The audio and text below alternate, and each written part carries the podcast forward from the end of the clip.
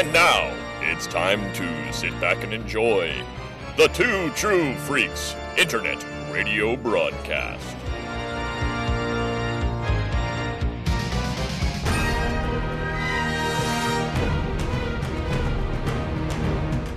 Two thousand eight. The prequel trilogy is over, and millions of fans are left without Star Wars. Enter a brave group of Jedi led by Dave Filoni, who brought tales of the Jedi, clone armies, and Mandalorians to Cartoon Network, thus keeping hope alive in the galaxy. Welcome to J Guys and Jedi. Hi everyone, welcome to a brand new episode of J Guys and Jedi, a weekly podcast covering every episode of Star Wars The Clone Wars.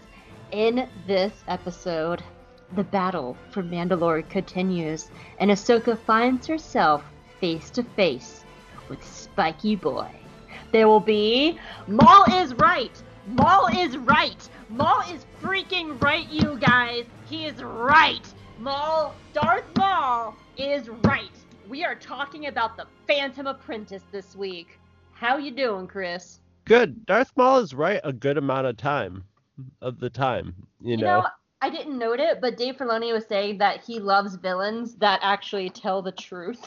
he's on it he's on his own. He's only serving his own agenda. So he definitely massages the truth for his own agenda.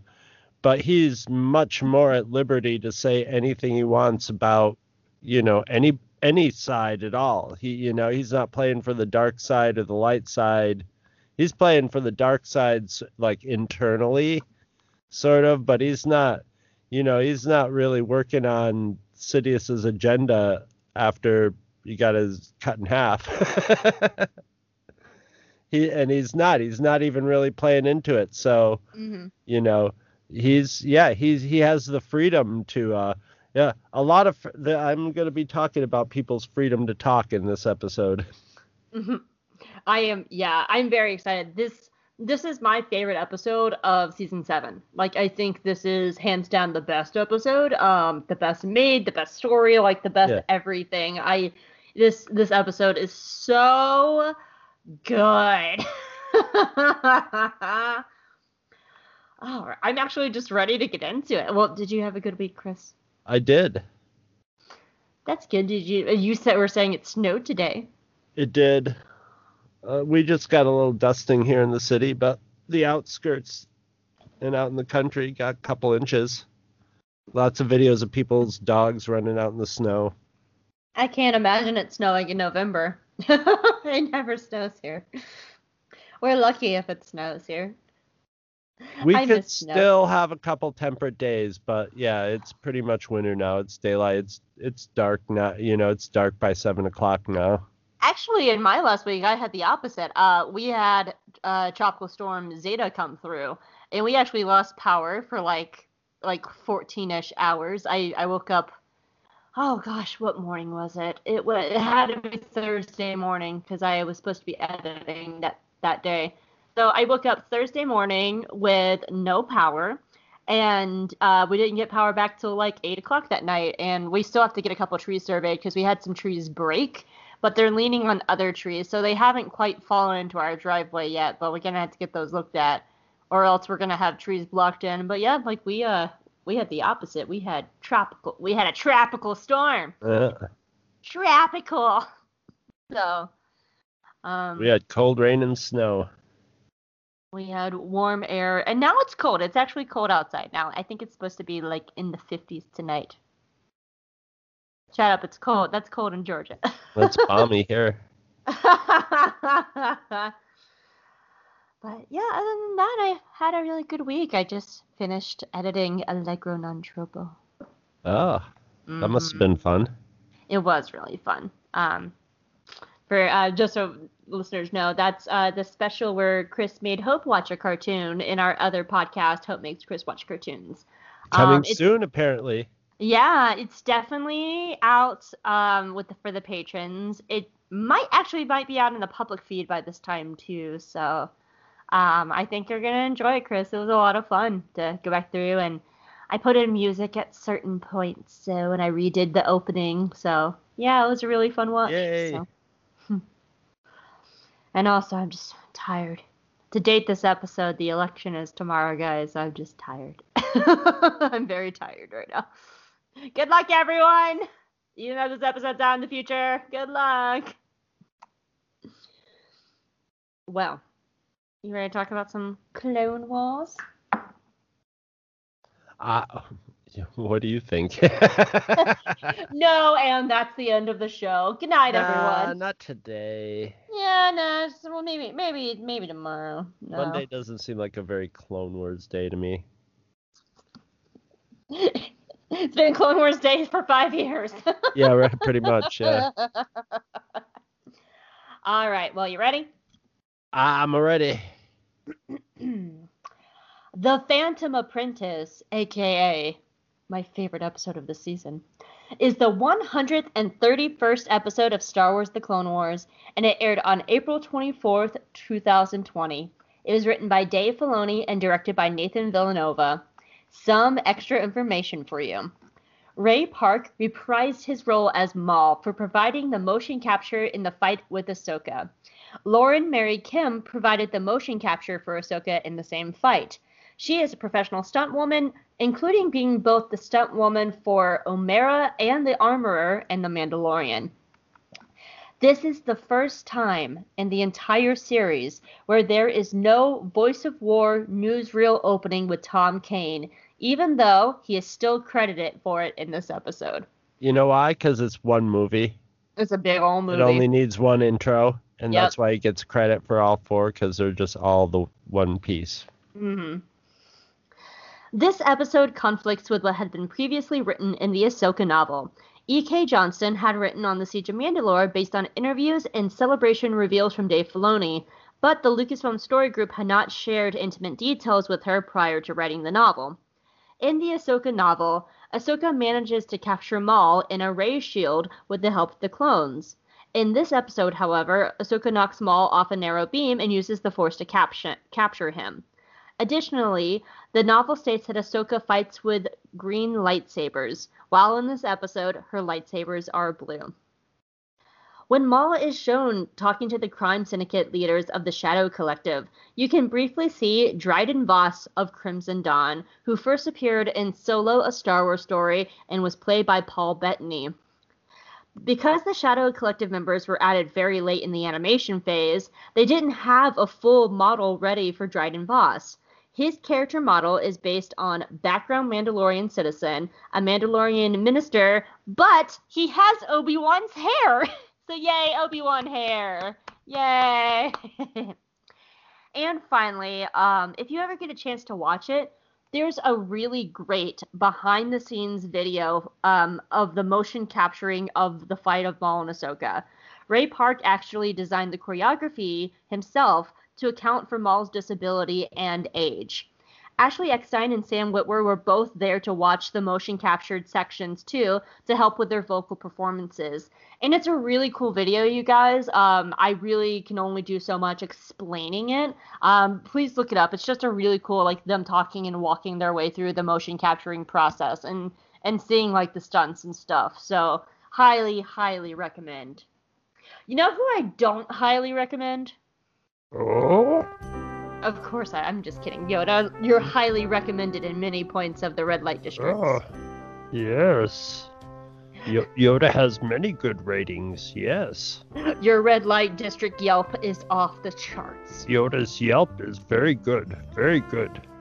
a few trolls on a few trolls on Yoda's Yelp. Pay no mind. Trolls need. Oh, I was about to say trolls need love too, but fuck them. Oh, Yoda gave bad advice. Oh. Yoda told me not to go save my sister and my friends. Yoda only gives dating advice.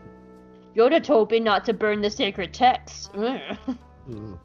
I just love this idea that Yo- that Luke Skywalker just writes nothing but bad reviews of other Jedi's. Luke Skywalker's been been blocked from Yoda's Yelp.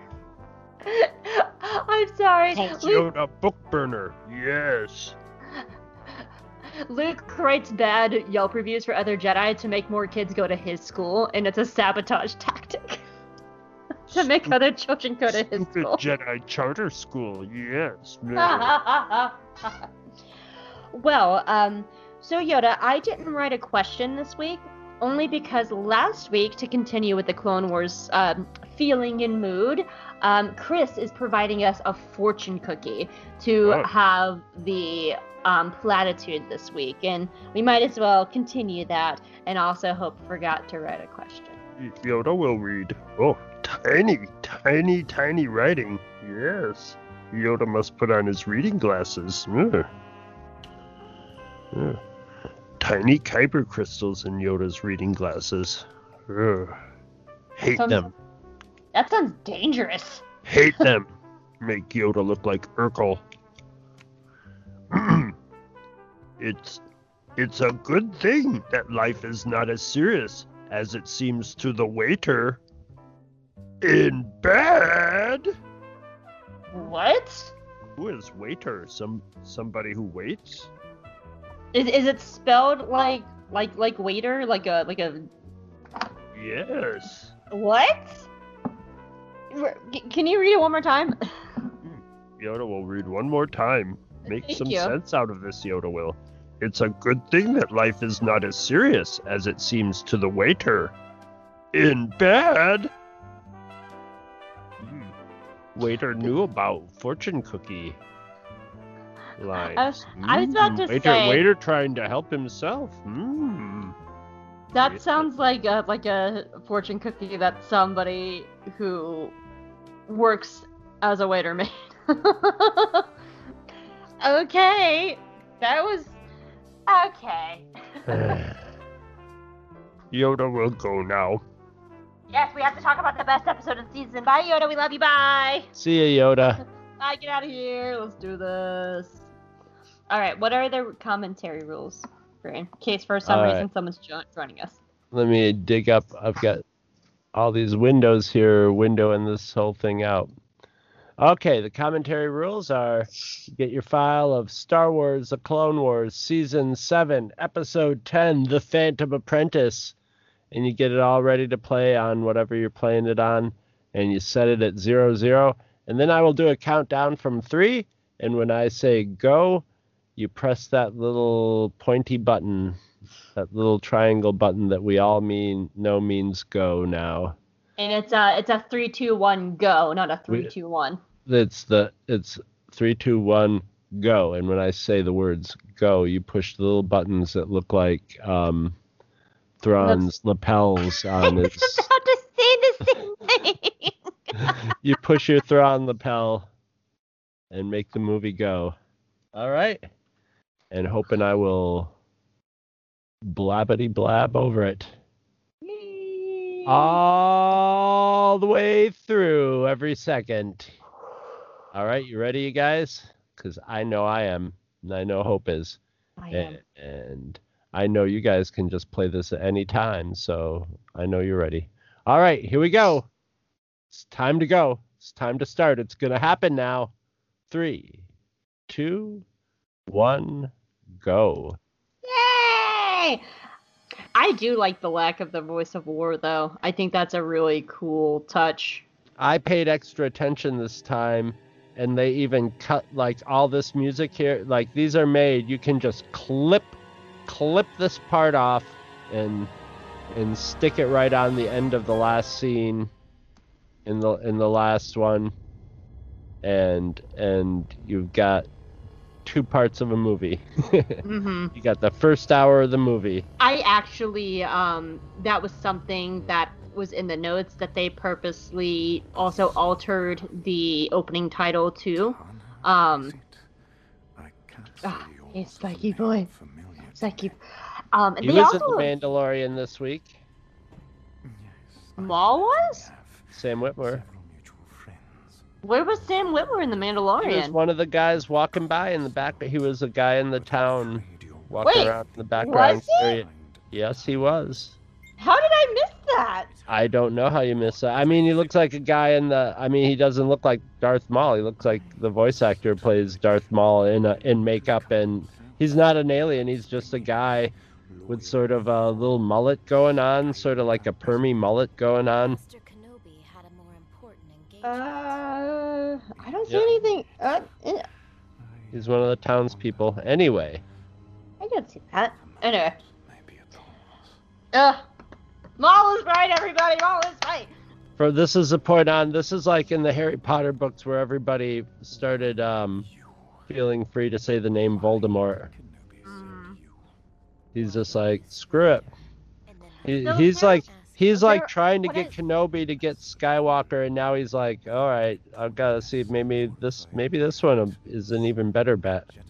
See, like this was um, I, I was having a very long conversation with Megan about Maul, and what's interesting is he still has this kind of like for this moment right here, he chokes up saying his name, and there's still that underlying fear of him there, which is, I think Maul afraid is a very telling Maul because Maul should be afraid of Obi Wan Kenobi. Well, no, like afraid, afraid of Sidious, afraid of what's happening, and I think scared Maul is a scary Maul. Like that is, it, it says so much about the impact of what's happening and what's changing. You know, you don't see Maul scared very often, and but when he is scared, usually shit is going down. well, it's it's something like it's something it's it's we've lost them. it's it's the Sith's time. So if I you're know. Sithy, things are like he's feeling the motion of. But it was in the prequels. It was made pretty clear, like the Jedi are just clueless. Mhm. Ahsoka is like at the phase with Maul where she's just like Without Maul and anything he says, she's just like, yeah, this is just this is some Sith guy. They're always full of shit. I don't You know. think that. I don't think that about that. Um, Well, I, I think I think it's at this point, there's a point in here where she realizes he ain't full of shit, and even like, uh, you know, even though she doesn't seem to really want to accept it, I'm sure she's got her I, I, I her doubts about Anakin. You know, when he's just like Anakin's the you know Palpatine's Mm. boy, and she's just like, no, that's not the Anakin I know. But like, part of her is like, well, I don't know. I've seen some shit with Anakin. especially this moment when he says that Count Dooku is dead, that Anakin killed him. yeah. Um, but I mean, I I don't fully agree, but I also don't fully disagree. I see what you're saying, but I think a lot of with Ahsoka is she's definitely in this point Then send me where she can see a lot more clearer than a lot of other people. Um, I think she might be being outside of the He can reinforce us. being outside. Oh god, I have to just say about this scene though. I love this scene with Obi Wan and Ahsoka. I feel like this is the closest Obi Wan gets a chance to apologize for all the shit that happened. Yeah, and look um, at the look he gets at the end that she gives him. That look is amazing. She's just like. I don't see it that way, Chris. Oh. wait, it's it's coming up. It's I- the one sort of old over her shoulder. She's not believe. She's she's. She's sketchy on everybody at this point. You know. I don't see it as sketchy. I, I've all done. This is one of my pin notes that I'll definitely come back to. But to what I was saying about that, like I think Ahsoka being so removed from everything in the Jedi and having been removed for a while, I think she can actually see a lot more clearer and sense Yeah. that there are changes that are happening, which I Well- think is what makes her wanna like actually at first totally agree with Maul. She says, "I will join you." Um, and I, I think it's because of that. So I, I don't actually necessarily agree with what you were saying. I think she's trying to. The I will This join is- you is like. This is the Obi Wan apology right here. The council isn't always right. I, and that's why he's asking her for help. That's the closest Obi Wan ever gets to an apology.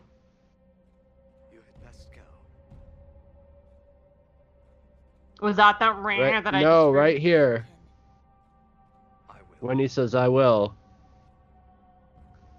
See that that right there. She's What just like.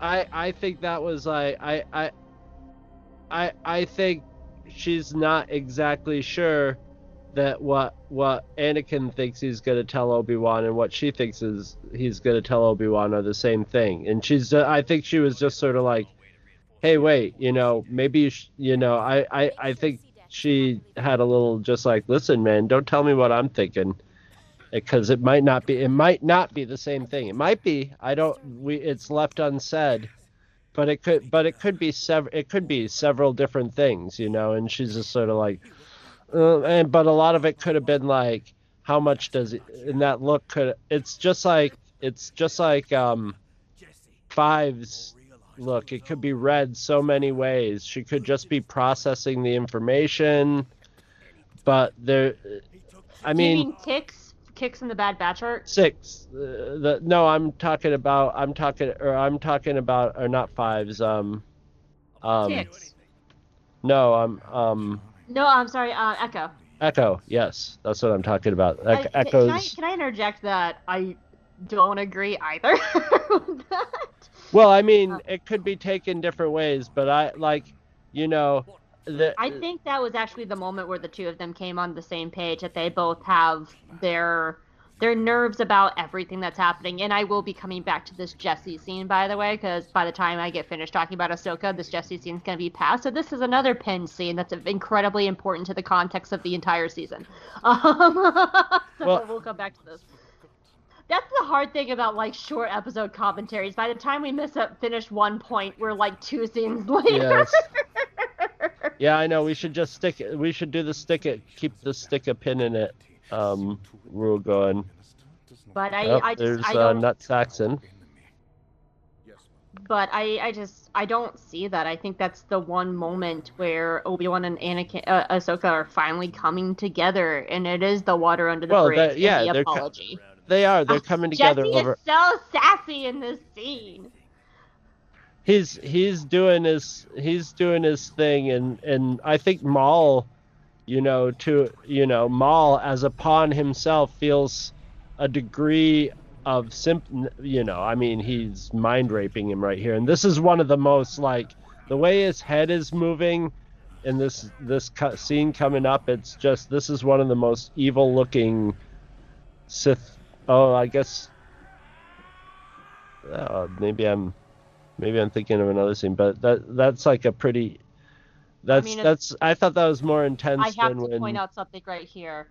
If they closed this door, Almec would probably still be alive. but they Yeah. leave the door open. it's quite it's quite a it's quite a shot that they take right over these guys' shoulders yeah. to get him, but you know that's classic Star Wars. Spoiler ahead, guys. If you're eh, you shouldn't be watching this for the No, first time with us should not be talking about like the Mandalorian and starting to get in ar- arguments over it. You should have already watched it by now. What's the matter with you? Almec has purple eyes. Has he always had purple eyes? Why? I don't know. Wow. Just Kenobi he wanted, no. Huh. Uh. Sorry, I just I never noticed that he had purple eyes before. I do like this line of Bo, make him remember. Help him remember. Like that's a not a Jedi line, and I like that because it kind of pushes that little nod of she's not a Jedi anymore. She's like, no, Bo, you can beat him up, go for it. I I actually didn't write a lot of too many notes about Bo-Katan, um, but I love this entire chase scene. I think it shows like how cool she is. My favorite shot in particular is when she's holding the elevator with the jetpack, and I just think it shows a lot of kind of the future relationship that her and I think Gar is very interesting in these scenes too because this is all both of their setups for Rebels. Like that is this entire thing is Gar and Bo being set up for Rebels and their storylines there, and I think that's a really I think it's neat. I, I like seeing these kind of early relationships being established. Plus, they're flying through elevators with jetpacks. It's really awesome.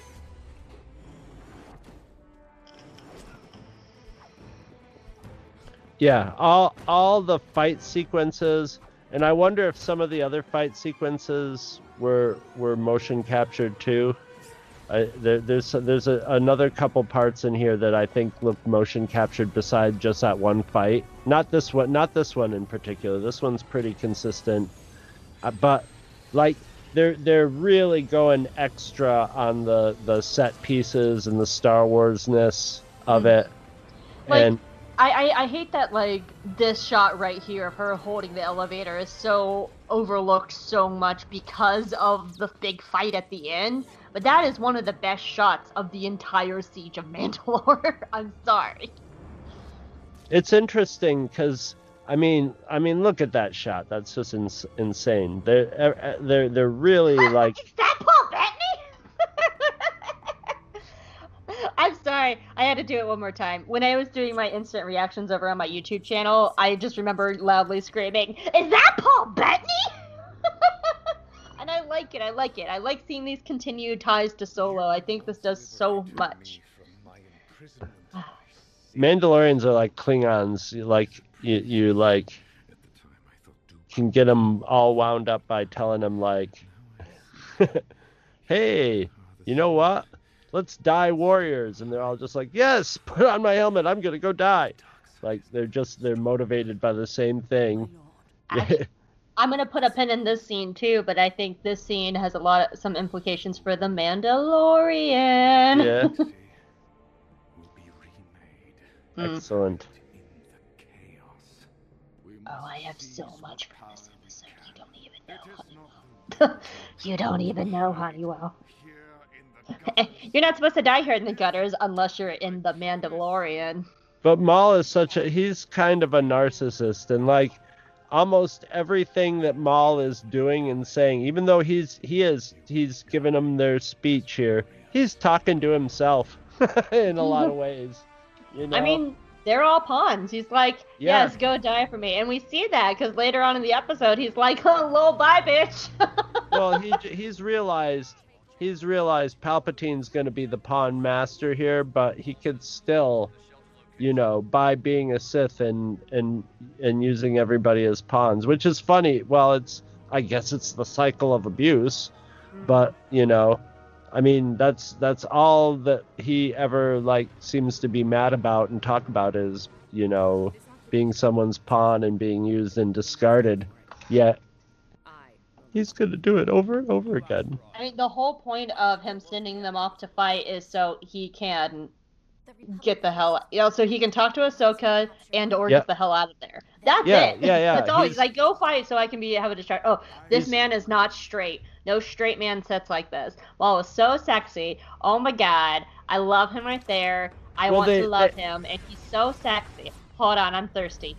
I'm drinking up this this man. Okay, what were you saying? And they set it up like a Conan cover, you know, Mm. with with the clone as is is where usually the sexy woman would be, you know. This is actually it scared me because this is where Satine was. So I remember the first time I watched this, I was very scared that Jesse was about to die because when that's exactly where Satine was before she died.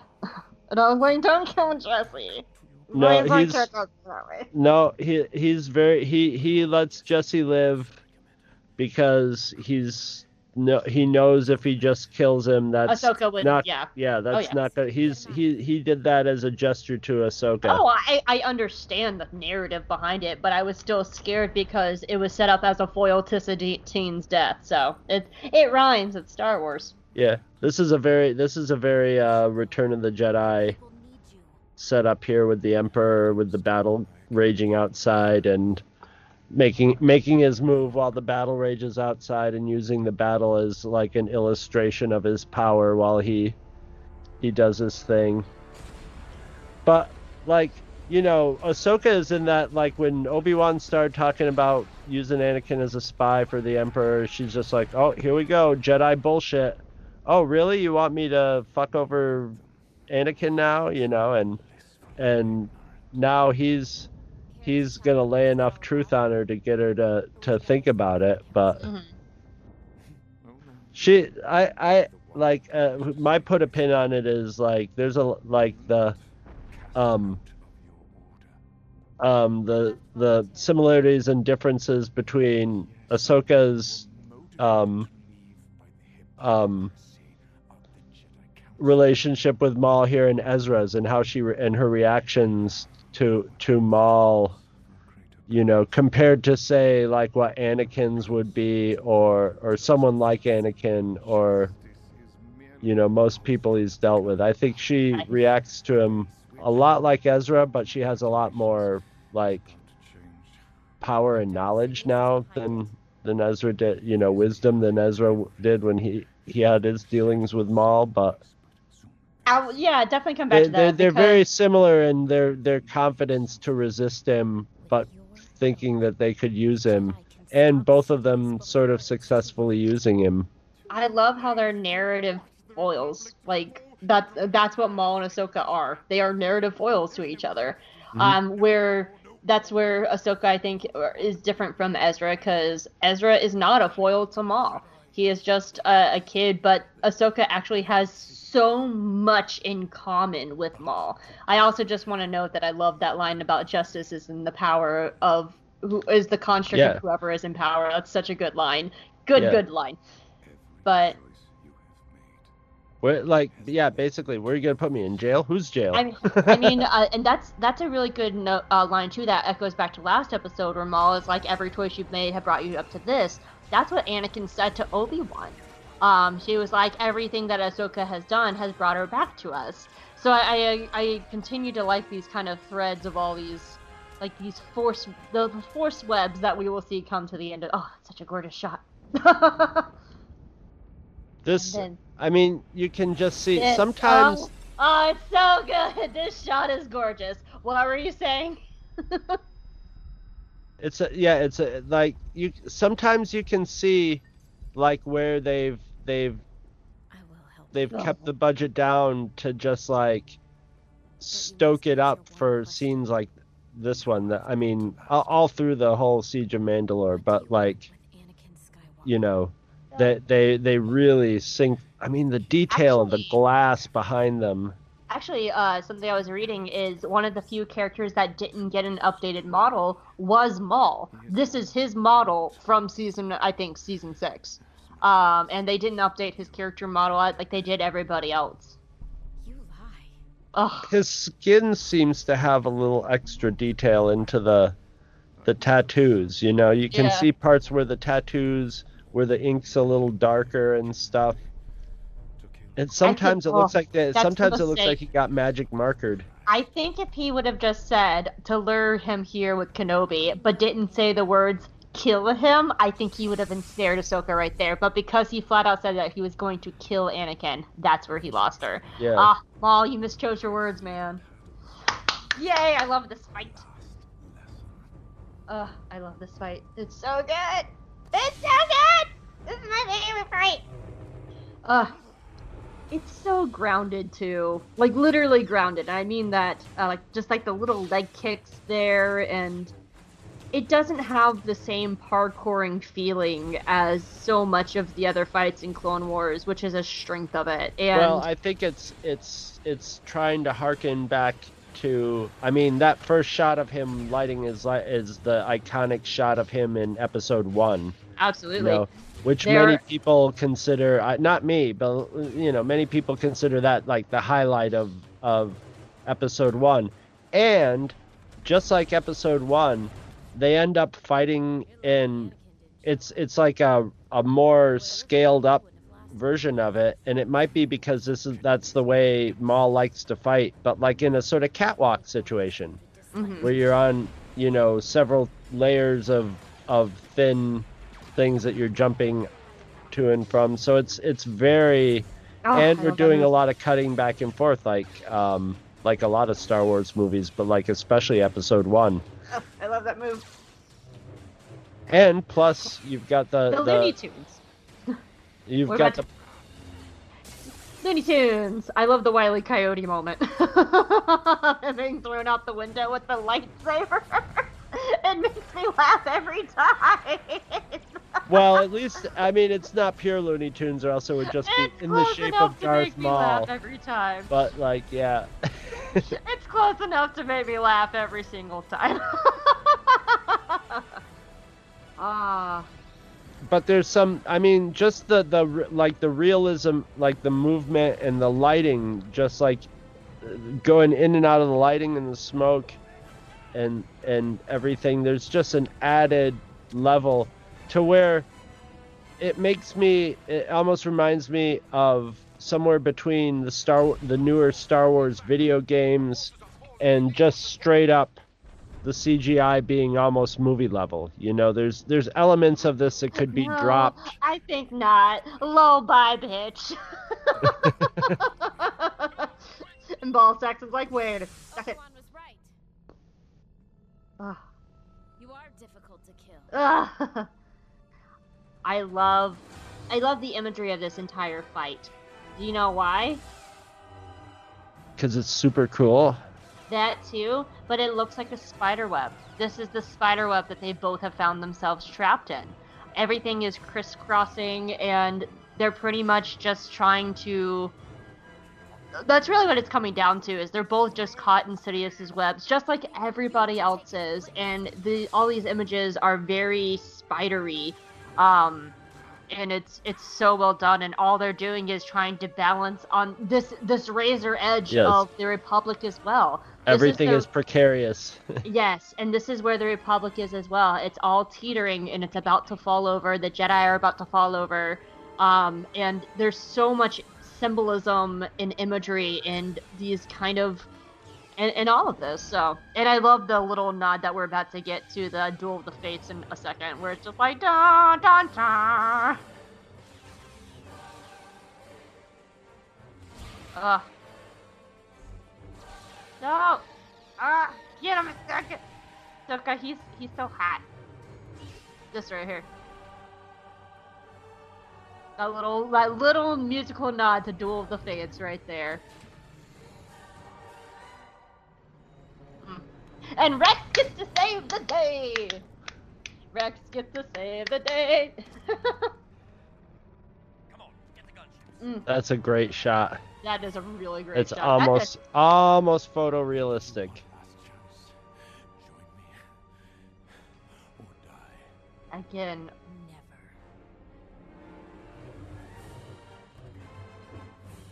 Never. Uh, be careful, don't fall. And this is again a scared Maul is terrifying. Maul begging for death should scare everyone. I don't quite buy that he would still be- would beg for death at this point, but like, it sort of makes sense. I mean, where are they gonna take him? Back to the back Yeah. to Coruscant, where Sidious is. Sidious will be like, "Oh, I did not know he was alive," or "Ah, he's finally come back to me, and I knew he was alive Yeah. all the time. I knew it all the time." But yeah, yeah, yeah, yeah, Yeah, I mean, of course. yeah. What are they gonna do think it with him? They, I mean, well, we know what they're gonna do with him in the next Oh. episode, but like, that shot. But It's that- that's- too. more photo, just yeah. Oh, oh, oh, so good, so good, so good. Whew, all right. Should we just go? Let's see. Let's hit those notes. Uh, maybe I should just go straight down my long ass list. Yeah, I'll just throw in. I've got little thing, little tidbits here and there, and I'll I'll just make sure I get all my stuff in. All right, let me take out my spiderweb imagery. Grant. okay. So I'm just gonna go top to bottom. Uh, of course, this is my favorite episode of the season. Um, I love the title of this episode. For one, the title of the episode is so clever because it is a beautiful callback to, of course, episode one. It is Maul's first appearance, so that's really nice. But it's also so subtle in a lot of ways because the Phantom Menace was Sidious, and the Phantom Apprentice is, of course, Anakin. Yeah, And and it's one of those things that he doesn't realize that he's the uh, the apprentice the entire time. And I remember when everybody was like, when this title first dropped, everybody was like, "Oh, it's the Maul episode. It's the Maul episode." No, this episode's about Anakin. That's what this entire episode is about. The reason they're fighting is about Anakin. The reason we have the Siege of Mandalore is all about Anakin. This is an Anakin Skywalker episode that's disguised Yeah. as a Maul and Ahsoka one. And but the, the, the yeah yeah yeah, and yeah the title. I mean yeah, at this, uh, uh, uh, I and I don't think you really like think about it that way as much until after the other two episodes. But yeah, I thought about it that way for the Well, moment. I think I like, oh think in this epi- in this episode they were leaving it open to, you know, maybe, you know, maybe Maul will strike some deal with Ahsoka or some point, and, and there's, and it still could happen in the in the next two episodes theoretically, you know, for somebody watching for the first time. But yeah, yeah, I just I think that's so brilliant. It was it's my favorite it's probably my favorite title of Clone Wars. It's prequels so don't get enough love in Star Wars. I mean, we're, uh, we don't really have to worry getting- about They're that with getting more Wars. love now with the sequel trilogy. People are like, "Oh, it is brilliant." I'm not sure, like some of my friends who are just like, "No, just the original trilogy, thanks. Everything else sucks except for Rebels." And I'm like, "What's wrong with you?" Yeah, no, I. I, I, I like, I, you know, I like in the in the Mandalorian where they have the the little droids from the you know pod races. The pit droids. Yeah, you know, I mean, uh, there there seemed o- like uh, really only the only uh, like in the sequel trilogies was only the Last Jedi had a couple a couple shots in it that that that harken back to shots in in in the prequel trilogy but like harkening back to the to the feel and the you know the equipment of it and stuff is something I love, and it seems like it's something people have been afraid to do because everybody talks shit about the prequel trilogy. But I like seeing character uh, things from the prequel trilogy or I think that actually could have been such a. I, I still think one of the biggest missed opportunities, and I'm sure this will come up when we do our Tross commentary very soon,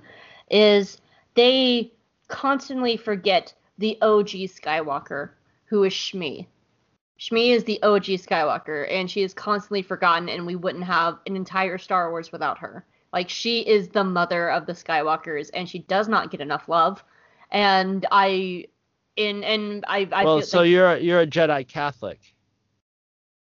I guess. I guess I am. but Okay. also Padme, like like Padme. So so you're into not- you're into the whole Mary thing, but like yeah. I mean, there's there's other people who argue it was Sidious, you know, was just like I put a baby in someone's belly. No, but like she's the first to have the Skywalker name, and like Padme didn't get any love in the sequel trilogy either, and she's Well, her just dad as had it. huh? Her dad had it. It would be into nobody. I don't know what you're talking about. Her father. She must have got it from her father, right? Or from however I don't know, whoever. Uh, maybe or I don't know how. Maybe in her culture, maybe it was a maternal name, but there, if there there had to be Skywalkers before. Oh. I'm ta- I said Padme. oh, Padme. Oh. Padme. I was very confused. I was like, I was like, you know, the Naberries did have a role, but oh, it was a thought you were very minor role. Shmi. Okay. No, no, I said, uh, and Padme does, didn't get any love either, and she's just as important to the Skywalker narrative as well.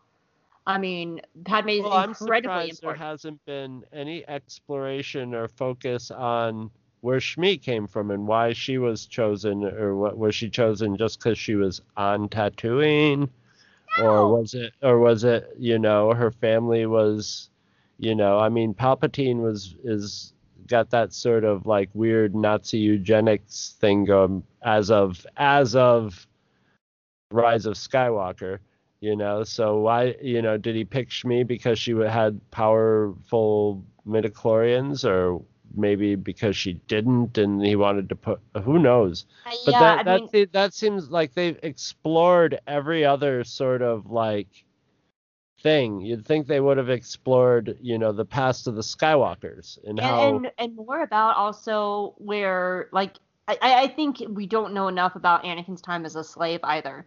I think that would be a very defining and telling thing. And I don't I don't know this is if this is true or not, so please don't quote me. Um, because I I, I might have misheard this, but I don't think Anakin was even born on Tatooine. I think they were bought and bought and brought to to Tatooine. I could be wrong there though, but um, there was a time where they didn't even belong to Watto. You know, uh, like that's right they belonged to Gardulla the Hutt yeah, and like they were, uh, they were, he was born into slavery, and I think that would be an incredibly interesting time to explore as well, because that's a very defining time for for him as well, as we've seen in other things of Star Wars. So, um, anyway, but You know, when I whenever I hear Maul talk about Kenobi and he was all like, Wait, what are you here doing here, Ahsoka? I wanted Kenobi. this time for some reason it flashed to the Brady Bunch of me him going, Kenobi, Kenobi, Kenobi. just Marcia, Marcia, Marcia. he just he's in love with Kenobi. Um Yeah, I like it's like some part of it was like like I think he was torn between wanting to like um kill Kenobi. I mean, I think he wanted to get like I I don't know if he was entertaining thoughts of making Anakin his apprentice, but that would have been probably a really bad idea and he probably knew that. He probably knows he's out of his if he's sitting, you know, on Mandalore and feeling the tide turn because of Palpatine, he might not be much of a match for Palpatine. I, I think he was trying to get his cake and eat it too. You know, he Right, set all right. this he set all this he- up I to, think he really set all this up to get Kenobi. Anakin there and he want because he wanted Anakin. And if he happened to kill Obi-Wan, then that's great too. Yeah, so I, I don't think he was gonna try and get Anakin as an. I think if he killed Anakin, that would be an Obi Wan. Obi Wan would be like getting the guy who cut him in half, and and then getting Anakin would be you know screwing the guy who manipulated him into getting cut in half. So it would have been a two, nice little twofer for him. But yeah. at the same time, he was probably thinking, yeah, there's probably about a 70% chance I'll end up dead, but, eh, you know, who wants to live forever? You know, I might be better off dead. So, you know, it's sort of a anything goes sort of phase in the galaxy for everybody. and then he lives at what like another like what 30 years or something. Yeah, exactly. 20 years, 30 years, something like that. So yeah, well, that's sort of his curse in life is he just keeps living. no, he's like a cockroach that you can't get rid of. He's a cockroach and just as soon die, but isn't suicidal and just keeps living. Yep.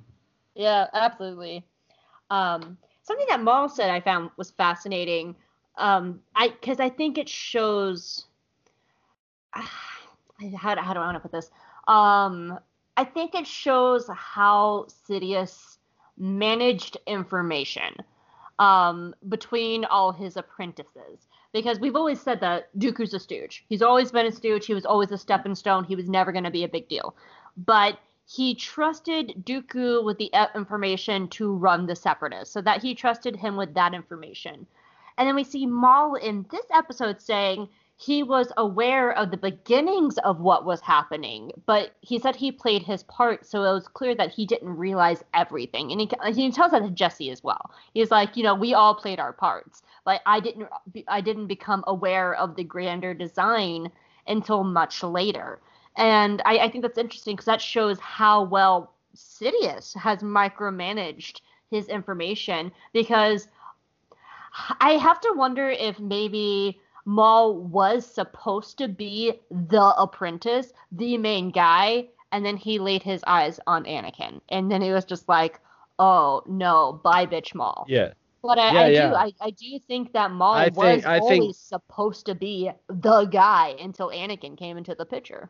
I think there I think there were like probably dozens of potential the guys, you know. And I and and Dooku though. and and by, and if you get if you get into Tross, you know, Anakin might have been just one of many um lab exp- you know experiments and you know and he just knew but have have as many going on you know somebody's going to bear fruit eventually Mhm. and like i think you know sidious was more keyed in to the the because he was actively participating in the dark side takeover but he didn't know exactly how it would uh turn out. He just knew to keep pushing everything in certain directions and when the time was right he would know who the you know i don't i don't think he knew you know i don't think he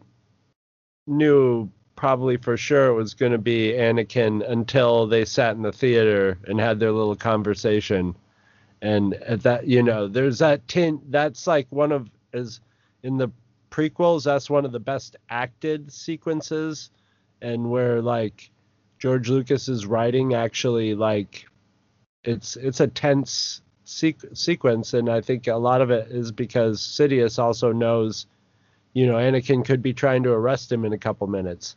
So That's actually a really interesting point. Um, because we, oh, oh gosh, that's really interesting to think of. Because we know that Sidious has been grooming Anakin from a child, but I'm wondering if like, oh, almost like the Thrawn thing in the Empire, he's grooming Anakin to be his apprentice, but he's also getting him close enough that if Anakin is just like, no, he can go, all right, and he eliminates the chosen one, and he takes them out Nope. right there. don't put um, all your Sith eggs in one Sith basket. You know? I, I think sure that's, why that's. I he's think that's why taking over the galaxy. You know, Yeah. keep it. You, think think big.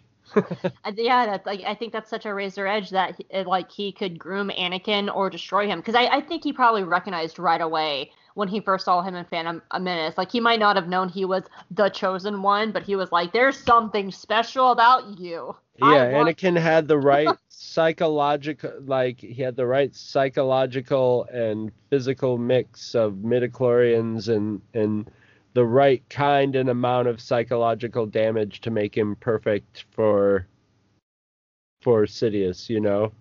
And poor Maul too, because like Maul, we, we know from the comics, from the I think it I think it's Son of Dathomir, that he raised Maul too. Like he got Maul as a child, and poor Maul was raised as a child. He really probably like like Sidious filled his head with delusions of grandeur that he was going he was going to be the one, and then he was just like, no, bye, bitch, I have this new child now. poor Maul, he just can't win. Um, God, it's I, I love it. It's so good. It's there's so much here. It's so good. Um, I like to just the little tie-ins to episode three, just so we know where we are. Like Dooku is now dead, and Anakin is about to watch Space Cirque du Soleil that night. I like those like little tie-ins. Okay, here's my one of my pin things: the scene with Obi Wan and Anakin, or Obi Wan and Ahsoka. Um, I don't feel like we were able to have the full conversation about it. So, uh, I I don't see what you were saying. I I don't I I don't see any part of that as the the, the negative ending that you saw. Um I didn't say it was negative, but I'm saying her guard is still up. She's not like, she's not like, uh, like, cause, cause I think what Obi Wan was try, like, I think more Obi Wan was like, you know, look, you and I both like care about Anakin in the same way. I think that's what Anakin thought she was saying, but it might not have been the same thing, you know.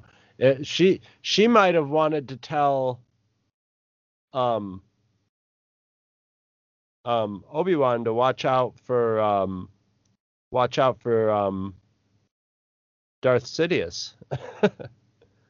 you know, she might have she might have been wanting to pass along something that could have been like information that could have helped Anakin like giving him a clue as to like you know help them make the connection between Sidious and you know she she she who knows you know? But but Obi Obi Wan sort of and and like the way he did it was sort of stopping her from you know he was uh, don't say it I know.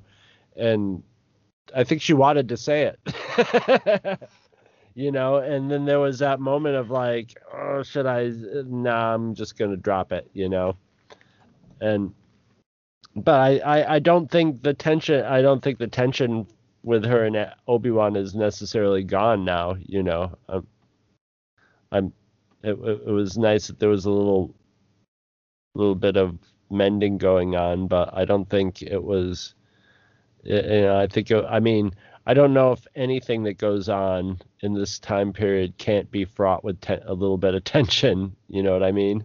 okay, here's my reading of that scene. Um it's the complete opposite of everything you just said. I I saw that as the guard coming down um at, at the end because we have, you know, we we have them doing their duty. And you know, they're like swapping this information, Bo Katan and Rex in there, they're swapping this info and stuff like that. And then when Anakin wants to talk to not Anakin, when Obi-Wan wants to talk to Ahsoka alone, um, we see that her guard is still up. She is still angry at the Jedi. She's angry at him for not defending her. But they're both talking because they both love Anakin and they love him very much, and I, they still love each other. I think that's where so much of the hurt feelings is because that's her grand Jedi master. You know, she loves Well, Obi yeah. Wan. Hold on, let me finish. Um, like they still they have this love between them. And then I think that's where we get the apology because her guard is heightened. It's up. She's like, I don't know why you're telling me these things. Why are you doing this? I'm not here. And he says that, oh, what was the, the, the exact line? Um, he says something that he says that the council is not right. And that's why he's asking her to do this. That's why he's asking her to talk to Anakin because the council's not right. He is aware that Anakin's not trusting the council either, and he's not going to listen to him or the council. But I do think him saying, Ahsoka, the council is not right, is him also saying, I was not right either. And I think that is the Well- apology. Because hold on, and that's that's when she lets her guard down. You know, she looks at him, she she sees him, and she's like, I will speak to Anakin. And and he and she that's when she finally opens up and has that guard where she's like, tell Anakin, and he goes, I know. And I, I, I think that is the mending. And I, I don't think it's I think that's where the guard is lowered and they get those that's the closest thing they ever get to apology because everything's about to go to shit. of mm. course, because everything dies in the next episode.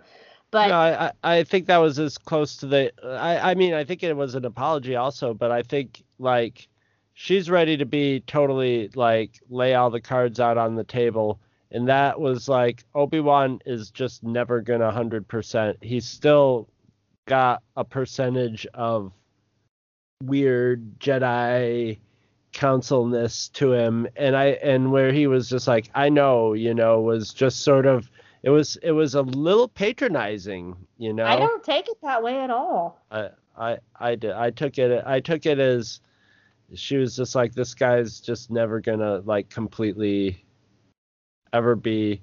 I mean, I mean that's not something that's not protect. I mean, it's just baked into Obi Obi Wan-ness, but I don't. I think she, there was a little bit of just like. Ugh, He's he's never gonna like just come completely you know and and and just be honest. And that's because also obi-wan is still a jedi and she's not. So she has a little more latitude to do that but i think she wants him to be a little more like anakin you know? And i don't just don't think he can you know? I don't know Yeah. that's my take. But that's what you get with being able to make these great enigmatic faces and expressions on on CGI characters that are just as uh, expressive and interesting What- as human faces in a What lot do you of think? ways. What do you think, listeners? Do you think? Do you agree with Chris? And this was Ahsoka's guard coming up, and she thinks Obi Wan's a lost cause who will never be walking away from the Jedi. Or do you think this is the mending scene where her guard finally comes down to Obi Wan and she's at least accepting him as an individual? Or do you think something else? Leave us. I don't think her guard's completely up, but I don't think it's completely down either. I think she's still like, uh, he's still, he's still a Jedi, you know. I, I think she loves. I think that she still loves Obi Wan very much too. Well, yeah, Um, all and- that's all that's in play. I mean, Yeah. it's this is family drama, you know. Yeah. Um, but anyway, um, I, my next note is I spent this entire episode so scared for Jesse. How silly was I? Henry Gilroy, Henry Gilroy, you devious man, and I will come back to why I said that in the next two episodes. See, I don't think I you know. See, I don't think you've been silly for like feeling the you know the the the hammer of death over any of the characters and especially like did- especially with stuff tell like Rex and in Rebels and stuff like that. Did I like I I mean my- at this point in the story, like really it's it's a hundred percent believable that Jesse could have just gotten tossed out a window by no, Maul no. or something. I have know? a very specific Jesse story with Henry Gilroy one on one talking with him at Dragon Con. I have a very specific story that I'm going to talk about later. The one where you put the knife up to his neck and said nothing's gonna happen to Jesse, is it? No, I didn't do that. No, um, uh, uh, uh. okay, I might as well tell it now, but I'm gonna probably bring this back Nothing's gonna happen to Jesse, is it? Henry Gilroy of 122 Elmwood Lane. No, so uh, Henry Gilroy was at Dragon Con. He was at his table in Artist Alley, and we were I, I came by and we were talking, and there was nobody else around. And I had asked him um, because at this time uh, we had seen Rebels. Rebels was out and running and stuff like that. This this wasn't last year; it was the year before, so two years ago. Um, and I, ha- I was like, well, you know, we know that like Kix makes it to the sequel trilogy, and Five's of course dead, and you know, we this was when we just had Bad Batch story reels, and before the sh- season seven was even announced, I was like, we know that you know Echo's in the Bad Batch story reels and stuff like that, and I go. But uh, the only 501st member that we don't really know what happens to is Jesse. And I was like, do we have the, do we know what happens to Jesse? And Henry Gilroy looked me right in the face and said, I can't tell you anything about Jesse. I'm sorry and this like dread filled me and i was like what's going to happen to jesse why can't you tell me anything about jesse oh Uh, my god and then and because that tells me that he plays an important role like he plays an important role and he is still in play and so I don't know. That might just be a blanket statement that they give to people on any. They they might not be able to say it, what happens to anybody. Well, later know? on, that's funny because later on that day, uh, somebody had asked him, um, and I and I know this from Brian, our listener Brian Weber, because I was working and I couldn't make this, but he texted me all the details. Um, somebody asked about uh, Order 66 and the clones, and that there was a follow-up order that if when the clones swapped over, if they had brothers who didn't uh, kill the Jedi, they had a sub order to get rid of those brothers. And when I linked the two of those together, I was like, oh no, Jesse. He either was a sub order was killed or he is a killer. And I was like, oh god, Jesse. And you know what? I was right. so going into this season, you know, like I was Jesse was the clone that I was watching, which is actually this is a really nice segue into my next note. Um, Jesse was a clone I was definitely watching because I was like, okay, we know where what happens to everybody else but but him. And he is going to be somehow important this season, and I don't know how, but he will play a role. And I think Jesse Jesse is such an interesting character here too. Um, he's been a staple of the 501st since season two when he first appeared in The Deserter. He is the one that is almost executed alongside Fives and the Umbara arc. So I would say after Rex and Fives, he's probably the most well known of the clones um, that are just kind of like background characters. And I think he's a really interesting character here because being one of the older clones, and they even say that he's an older clone, he knows who Ahsoka, Ahsoka and uh, Anakin are, and he also knows about Rex. And those are the three people that right now Maul really cares about. He needs to know who this Ahsoka bitch is. He needs to know who more about this Anakin bitch, and he needs to know about this Rex bitch because this Rex bitch is leaving a military to fight his Mandalorians. And so like these, so Jesse is a really good person to play in this role, and I'm glad that they didn't leave him here. And we actually had, like, narratively speaking, we brought Jesse back to remind the people of, like, hey, this guy's been around for a while now. We should care for this guy. He is one of the older people. He's been here since season two, which makes the next two episodes hurt even more. it hurts so much. So, yeah, like, I, Jesse is such an interesting choice of character to have here. Um, and to not have him being like, you know, when the clone's off with Anakin or whatever. Like, he is one of the people who has been with us this entire journey. He was there when Fives died. He was there on Umbara. He was there uh fighting Krell. He was there he was with us just now trying to rescue Echo back in the Bad Batch arc. Like he's been a staple this entire time, even though he's one of the smaller staples. And I think he's he play finally gets to play his role in the next two episodes, and it hurts my feelings.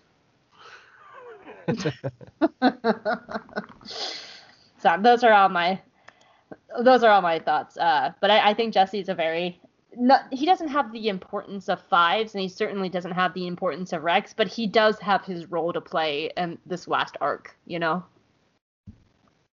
when it hurts my feelings. He's the one I cried for. He's the one I cried for 12 minutes for. I love Jesse. Um, do you have anything about Jesse before going? No, not really. Okay.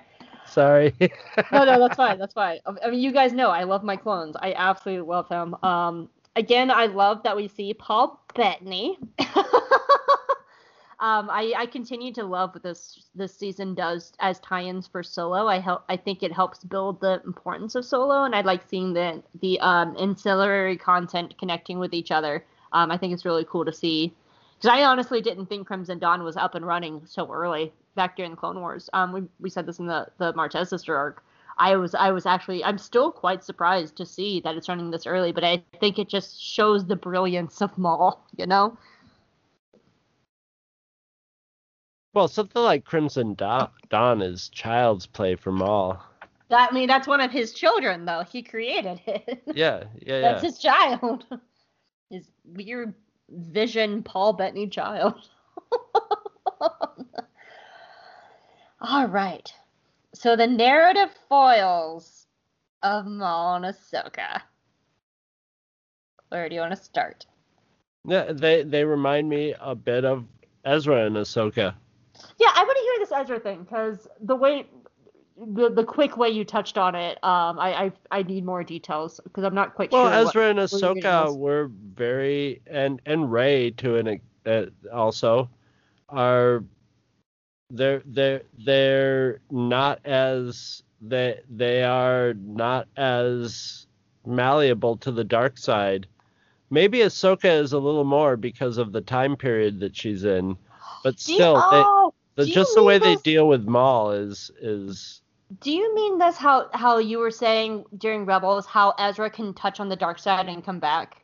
Yeah, yeah. Where they, they can they Oh. can they can they can sort of deal with Maul a little better without having to really. They have a little. They have a. They're not as mentally broken as like Luke and Anakin were. So they they're just way they're they're way less resistant to. They have less. They they they can deal with the dark side, but they don't really have the they're they're they're strong and confident in their non-dark side tendencies, you know. Gotcha. They don't have the internal struggle that's like I don't know, should I go to the dark side, you know, or anything like that. They they they they and they don't like they aren't like but I won't completely avoid it. You know what I mean? They'll face it when it's mm-hmm. there, but they have enough confidence that they're not going to get, you know, they might get they might get killed in a battle or something, but they're not going to get their, you know, their their foundation of goodness is enough to keep them from the dark side, you know.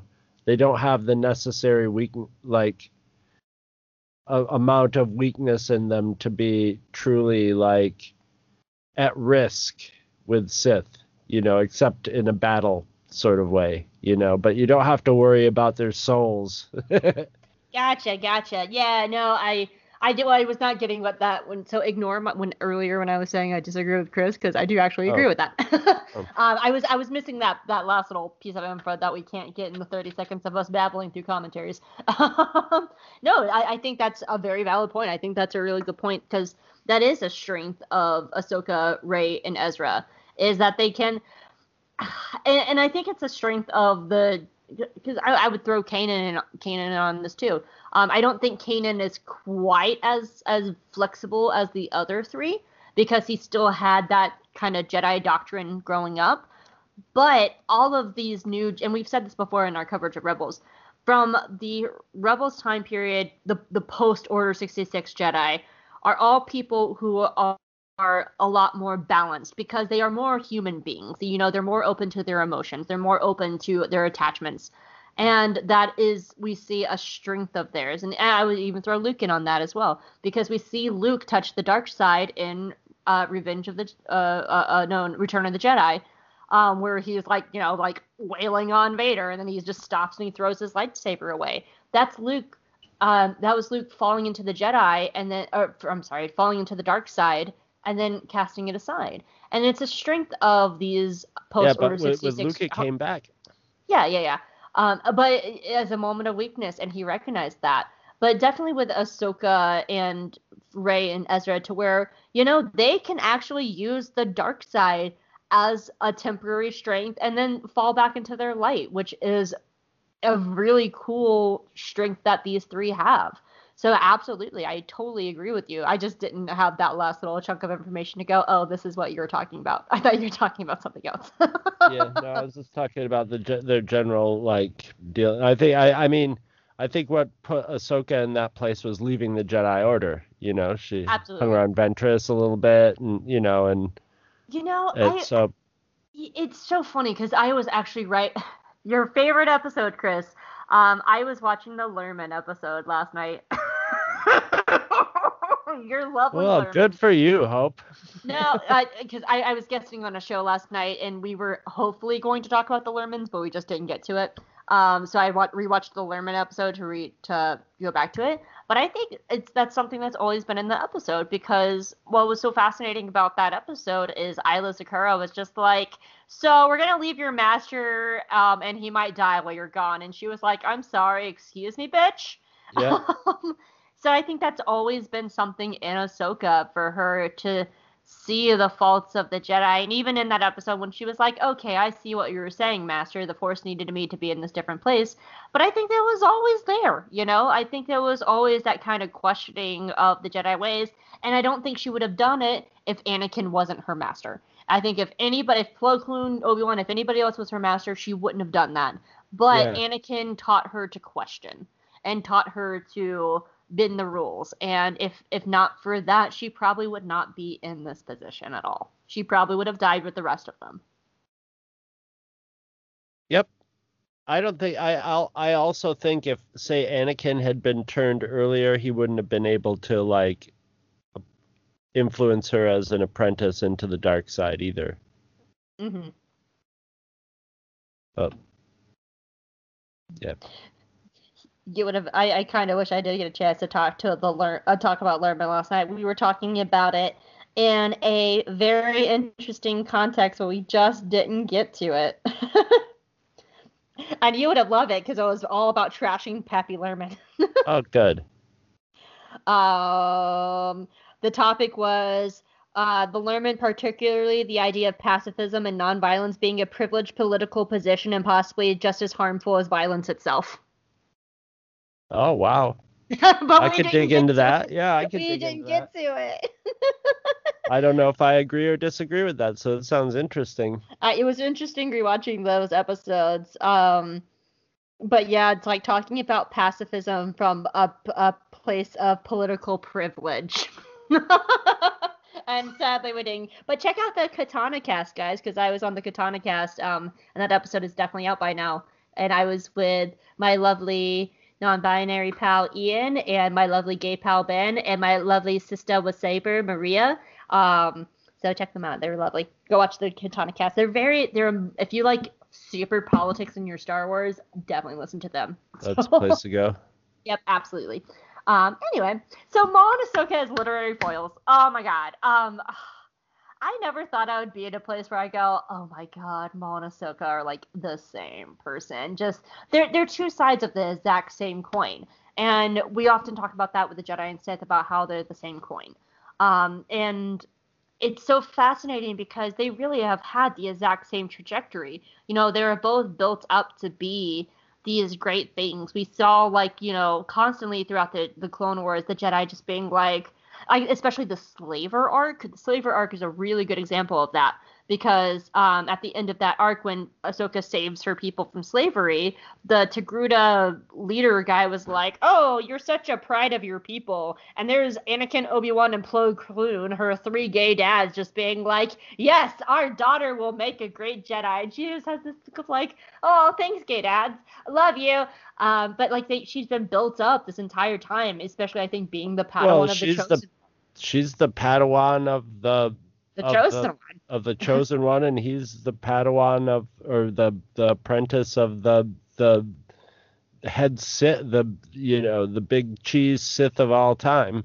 Yeah. So yeah, they're they are they're you know. It's, And- it's it's a battle of the vice presidents. It's the vice presidential debate. But uh, it was so interesting because Way better than a vice presidential debate, by the way. Oh, I know, not enough flies. but um, what was what's so interesting because that's how Maul was also brought up. He was raised with these illusions of grandeur, and they both got cast out by their. And that's why I like that line where Maul said, "Justice is the construct of those in power." because what is justice to either of them? Because both of them were served a disjustice by the people who are in power. You know, they have both this like really unique view of everything that's happening and everything that's going on. And I still think like I love watching I love like looking at like Maul and Ahsoka team up AUs because they are very interesting characters who have had very similar journeys. Well, yeah, neither neither of them really were an instrument of. I mean, Ahsoka was supposedly an instrument of justice, and sometimes she was, but you know, there's a good argument to be made that neither of them were an ever an instrument of justice to begin with, and at least Maul never had the um, pretense of being that. You know, where Yeah. Ahsoka is a Jedi, so she's supposed to be, you know, but you know what's what are these space space monks doing fighting a war? You know, it's like getting an army of Buddhists. It's like a bunch of Buddhist monks saying, "We got a robot army. Let's go fight the Nazis in World War II or something." You know, it doesn't make sense. Yeah.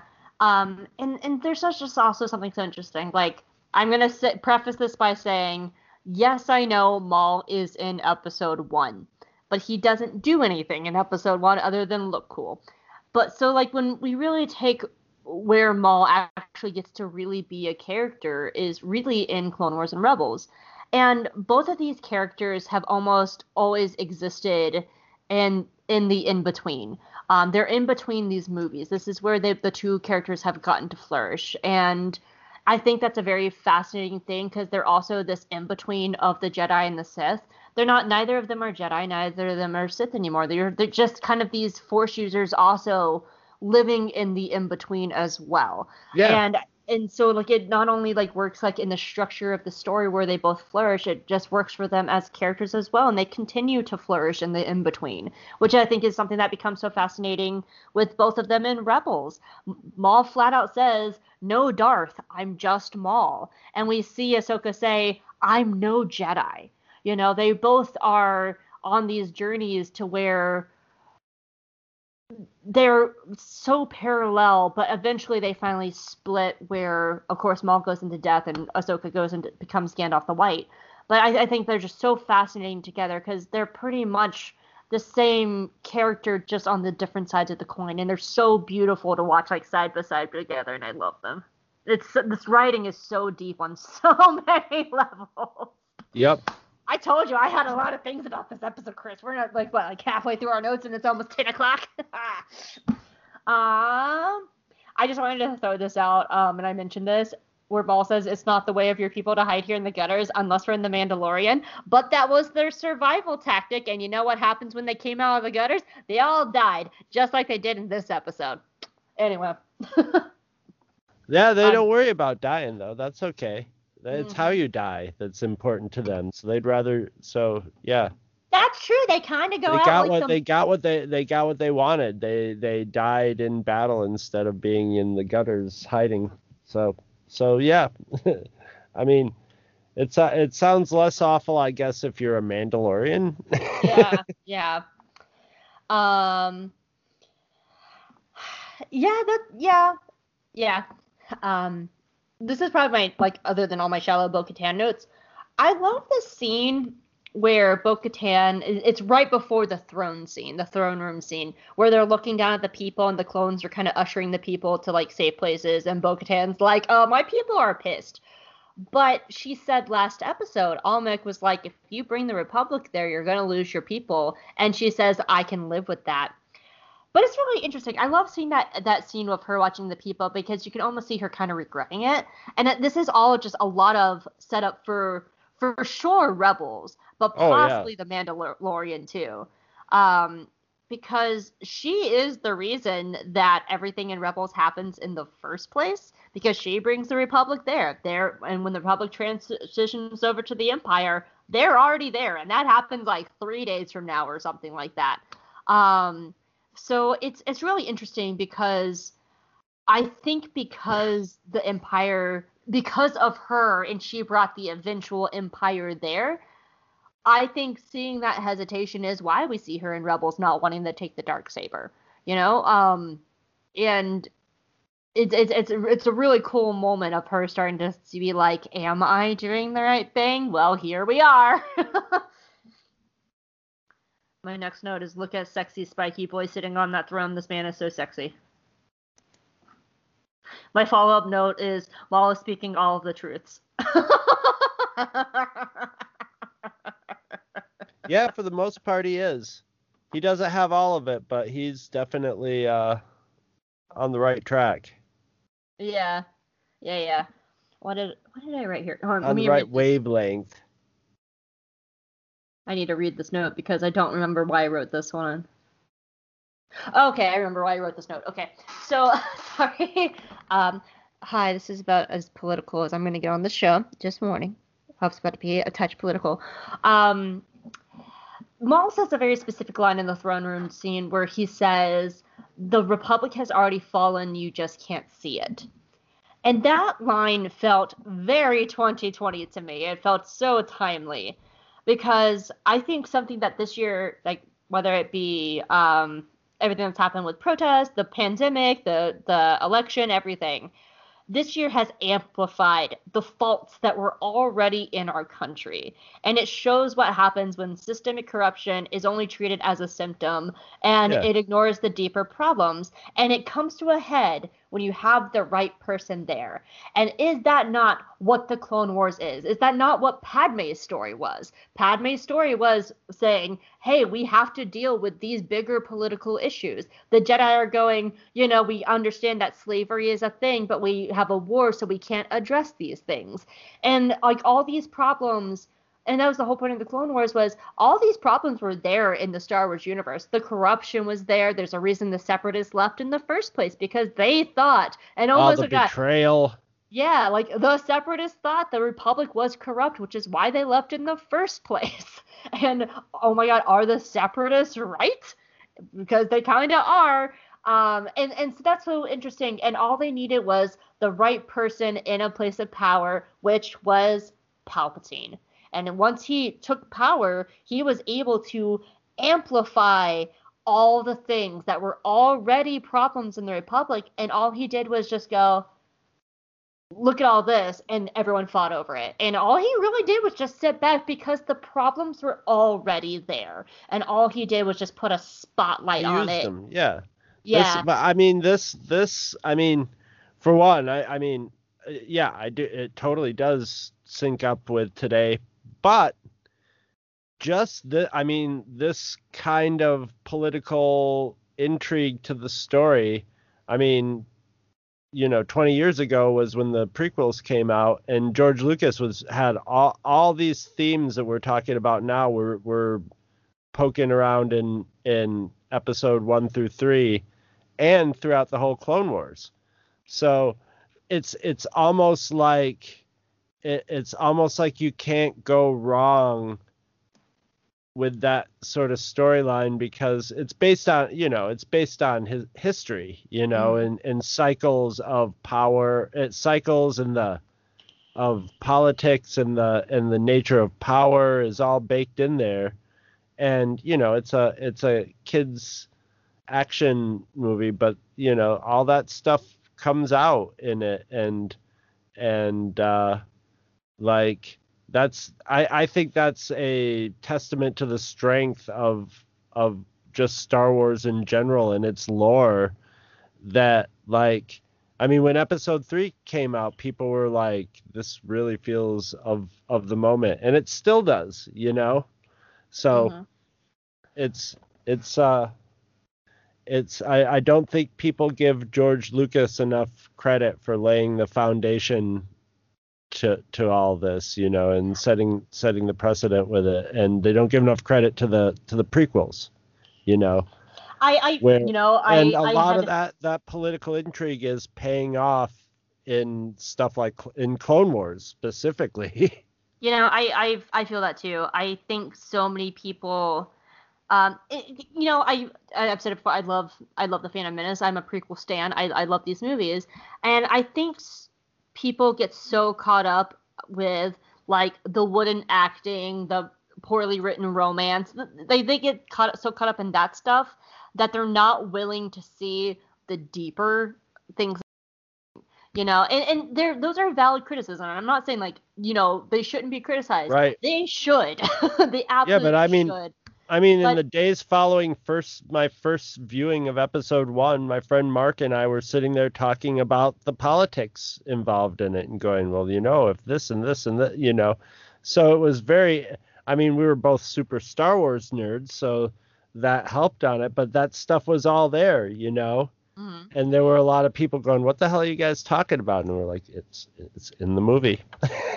yeah like it, it, it is all there and you know when i see these people like these like articles written about how like sidious is one of the greatest villains of all time he is a very black and white villain in the original trilogy. What makes him one of the greatest villains of all time is the prequel trilogy. It's clone wars. It's it's that stuff that where we see how he became the emperor and what made him brilliant. He is just this kind of like cloaked figure that's just like do it do it kill kill vader. Like that's all he is. He's not this brilliant tactician that we see him moving the chess pieces around. No, they they really messed with people's heads because, I mean, well, you know, Ian McDiarmid's a great actor, and I mean, he start, I mean, he he he created the character, but like when they brought him in to, you know, episode one when he's just Senator Palpatine, I mean. He comes off as a little effeminate and, and like and I know he's playing a, he's playing his part and being Like, but, but a lot of people are just like, this guy's gonna be the emperor, and it's like, yes, the, this this little this little sort of soft British guy and this little kid are going to wreck shit, you mm-hmm. know, and and you can't see it because it's a little kid and this like kind of wimpy senator guy, and it's it's kind of beautiful. You know, everybody's like, "Oh, Anakin's so corny," and it's like, yeah, you you you could be playing with some little cor- corny kid that could grow up to be a serial killer or commit war crimes. You know, that's quite a statement. I, And I mean, purposely, George Lucas was making that statement. He said, you know, that he was. I'm laughing. I'm sorry. I'm laughing because I remember this pod. I don't remember what podcast it was. Uh, it was probably Lousy Beautiful Town because this sounds like something they would say. But they had a whole thing of just being like serial killers. They were kids too, you know. Yeah, they all were. um, yeah, and I just, I, I think, I think there is, you know, rightful criticism of like some, like some of the execution of the prequels, but I think there is a level of people getting so caught up in that they they can't see the forest for the trees. You know, they can't. They're not willing to revisit those, to relook at them, to analyze deeper, to see that because they're just like, oh well, Hayden Christensen was rough, was acting, and the romance was terrible, and they don't get past that. When there is I, I I love the prequel era because there's so much there. You have politics, you have Jedi, you have Sith, you have the Clone Wars, you have war stories, you have refugees, you have slavery, Yeah. you have indigenous people, you have like you have diversity. Like there's so we- you have you have victims of the war, like with the Martezes. Like there is so much there, and it's none of it's black and white which I, as much I, I as what I love Rebels, but like one of the reasons I, I find the original trilogy almost a little too simple because it's a very black and white story. You have the Empire and you have the Rebels, you know who's who. But I love the messiness of the But that's a starting point. That's a good starting point. You know, they used it as a starting point, and that's a, and like and, and it's very similar to this. It's very similar to Harry. Potter in a lot of ways, where the Harry Potter, the first Har- uh, Harry Potter books became more morally and just literally, uh, you know, they became more complex as they went along Yeah. because the people who were reading them were getting older and more complex. So all of a sudden things started getting, you know, things started get as it as it went along, things got messier and messier because that's the wanna- way it is. and I want pull Clone Wars out of this conversation for a second because the other like the other argument I always hear is like, oh well, Clone Wars is what did that. No, the messiness of all of this is in episode one, it's in episode two, and it's in episode three. Clone One Wars is would not have been able to do that without having the, the groundwork that's, laid. uh, all the groundwork set up for it. I mean, so Yoda you know, says flat out in the prequel movies, I have trouble sensing the dark side. Something is happening. I'm losing, like, we're losing this connection with the Force. You're, you see Palpatine whispering in Sabe's ear, because Sabe's pretending to be Padme, whispering in her ear, ear, telling her to out the Chancellor so he can take that place. And Sabe, who we know is a bisexual queen, is in this horrible position of power where she can't contact uh, Padme, and she has to make the choice for the entire galaxy. Right, right. You know, and she's a hand, uh, she's a very well trained handmaiden, but she she has to make those political choices. You see these like, you know, that's the whole point of the blockade. You get into like uh, the older things where like Anakin is having to question his attachments and like just questioning the or- the nature of the order itself and questioning the the already council who is taking these clones who are bred to die. And you like I think you were the one that said it when you first heard the term attack of the clones. You didn't think the clones would be going to the good guy. Yep. You thought that, yeah. I mean, so like we have who should be the good guys and the peacekeepers taking living cannon fodder and sending them to die. Like the messiness is there in the movies. Clone Wars just amplifies it and makes it more fine tuned. And like, so I just, it makes it makes me like, it makes me really upset when people get so caught up with just like the surface level and and I don't want to say that it's not valid. It's a very they are all very valid criticism, criticisms and they are right ways to look at the movies. But that said, I mean, I think that's where so many people get caught up in it that they don't revisit the nuances of what made the prequels so great. Versus the sim- and the the simplicity of the original trilogy is not bad either. It's a strength of the original trilogies is that it's a very simple story. Hey, we It- get to we get to enjoy ourselves talking about this stuff for five years. They get to cry about how they didn't like Anakin's act, you know, Jake Lloyd's acting. You know, I I prefer my path. Yeah, poor Jake. and I mean, if you don't like it, you don't like it. But it's just like, like I don't know. I don't think these movies were out to hurt anybody. Mm-mm. Mm-mm. Yeah. Mm. Um, really, my uh, my last kind of I don't want to say it's a big note.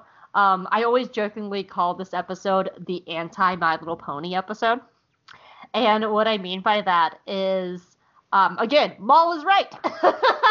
Maul is right. But Yeah. because he's a villain, our characters don't believe him. And if, if, if the very base premises of My Little Pony is friendship is magic, and love and friendship saves the day, and they like the magic of friendship is what constantly saves Equestria over and over and over again. Here, love and friendship is what dooms the galaxy. Ahsoka loves Anakin so much and believes in him that she, yeah, she she knows that he has ego, she knows he has faults, but she doesn't think that he would, you know, turn into a Sith Lord. And it's her love for Anakin is what dooms the galaxy. and so I love. oh, I don't know. I don't. I don't know if she could necessarily have helped Anakin at this point. Like if she had gotten loose and gotten to go talk to him or something. I I think I think that's. she's the I think one we're that at that. has. That's that point where on the slippery slope everything's sliding down it, and she's along Ah. for the ride, and it's just See. like it's the cruel irony of it that she knows, but like the the the the winds of the Sith fate are going to keep, you know, you know, she, you know, she goes through her own version of what's going on over with Anakin and Obi-Wan and Sidious and stuff there, but it's it just it's yeah, it's just it's too late now. Like you know, the fact the like Maul is like I think I think this has happened and if he thinks it's happening from across the galaxy, then it's already it's already happened. You know what I mean? You know, no, here's my thing. This is the I think at this particular point, I, I think two episodes from now, yes, you're right. But I think in this particular point, I disagree.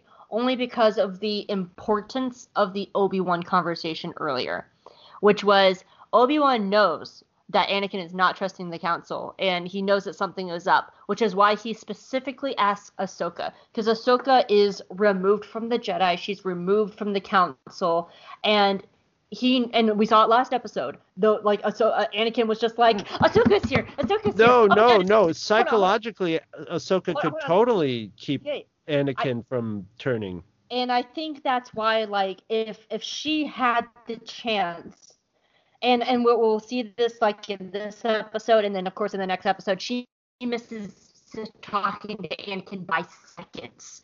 By seconds, she misses talking to Anakin. I think she has the would have had the ability if she met up with Anakin to help him.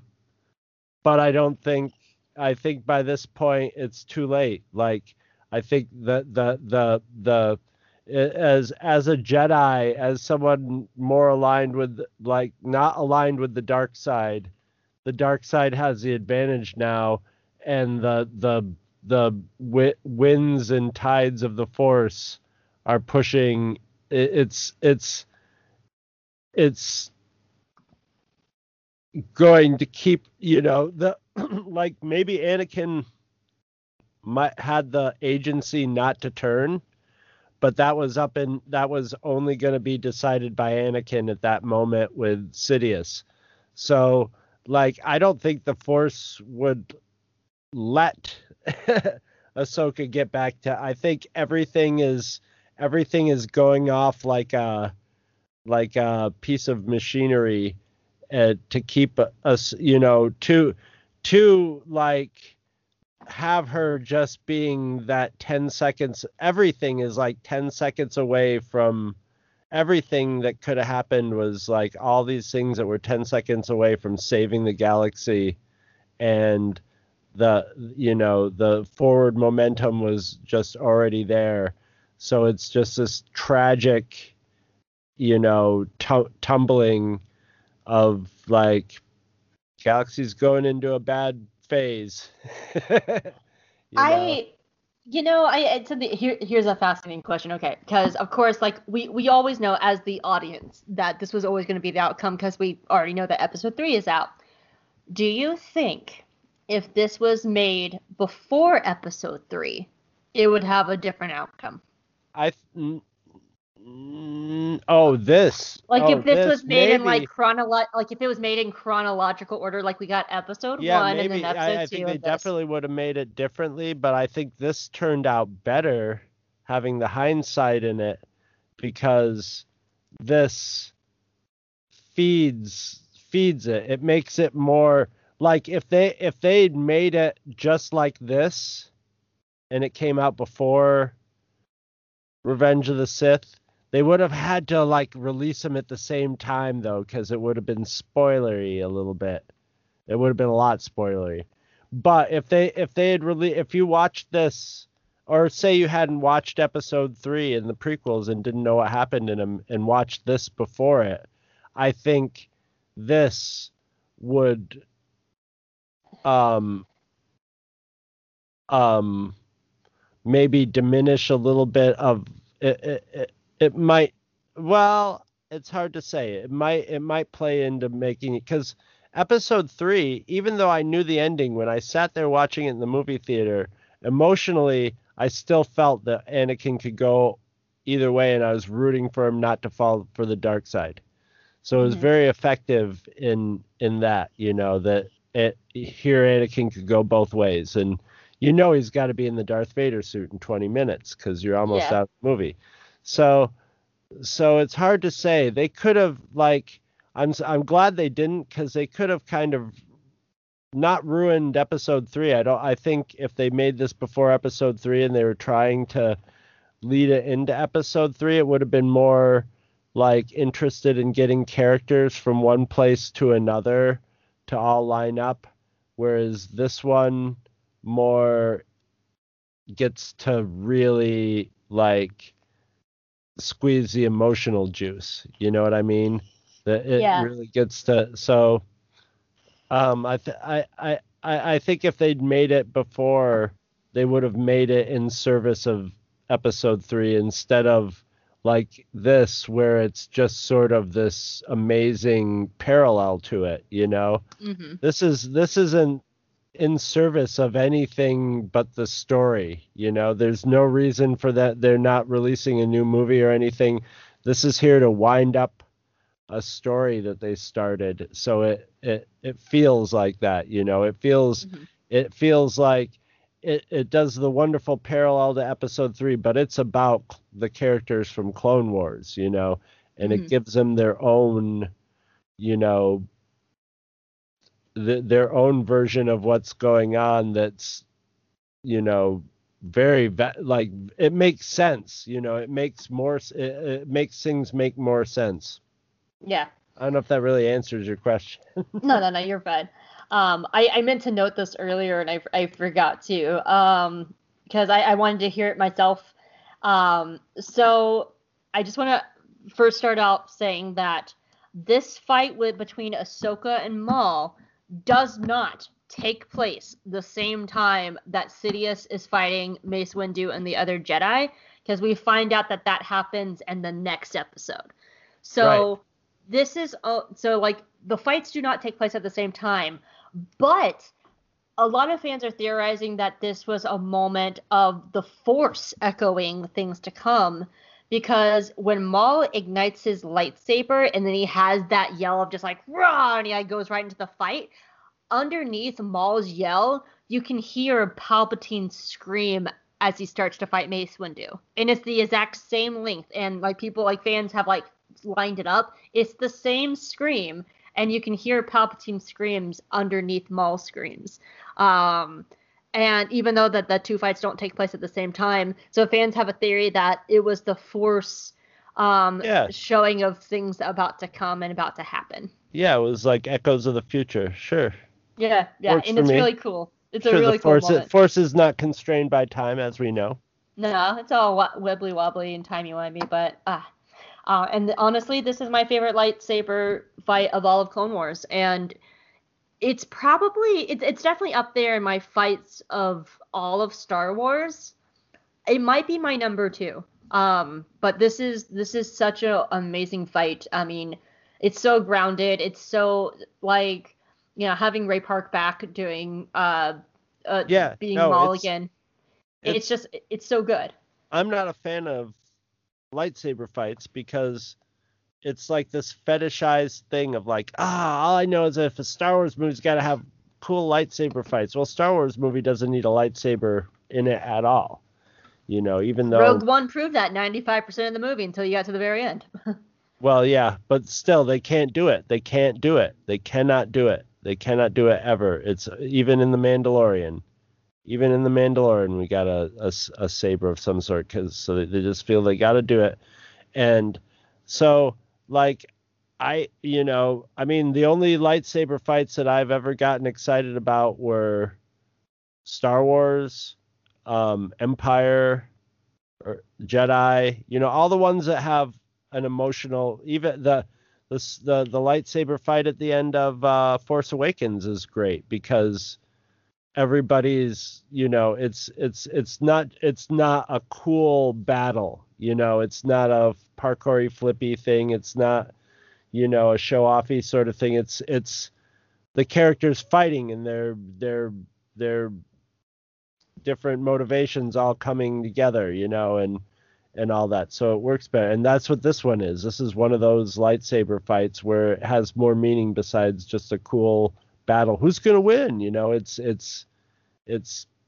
you know got that's what lightsaber fights are to me instead of just like a thousand jedi but you know parkouring around Mm-hmm. so i don't know if it i would yeah it's it's up there amongst all my favorites so it's really good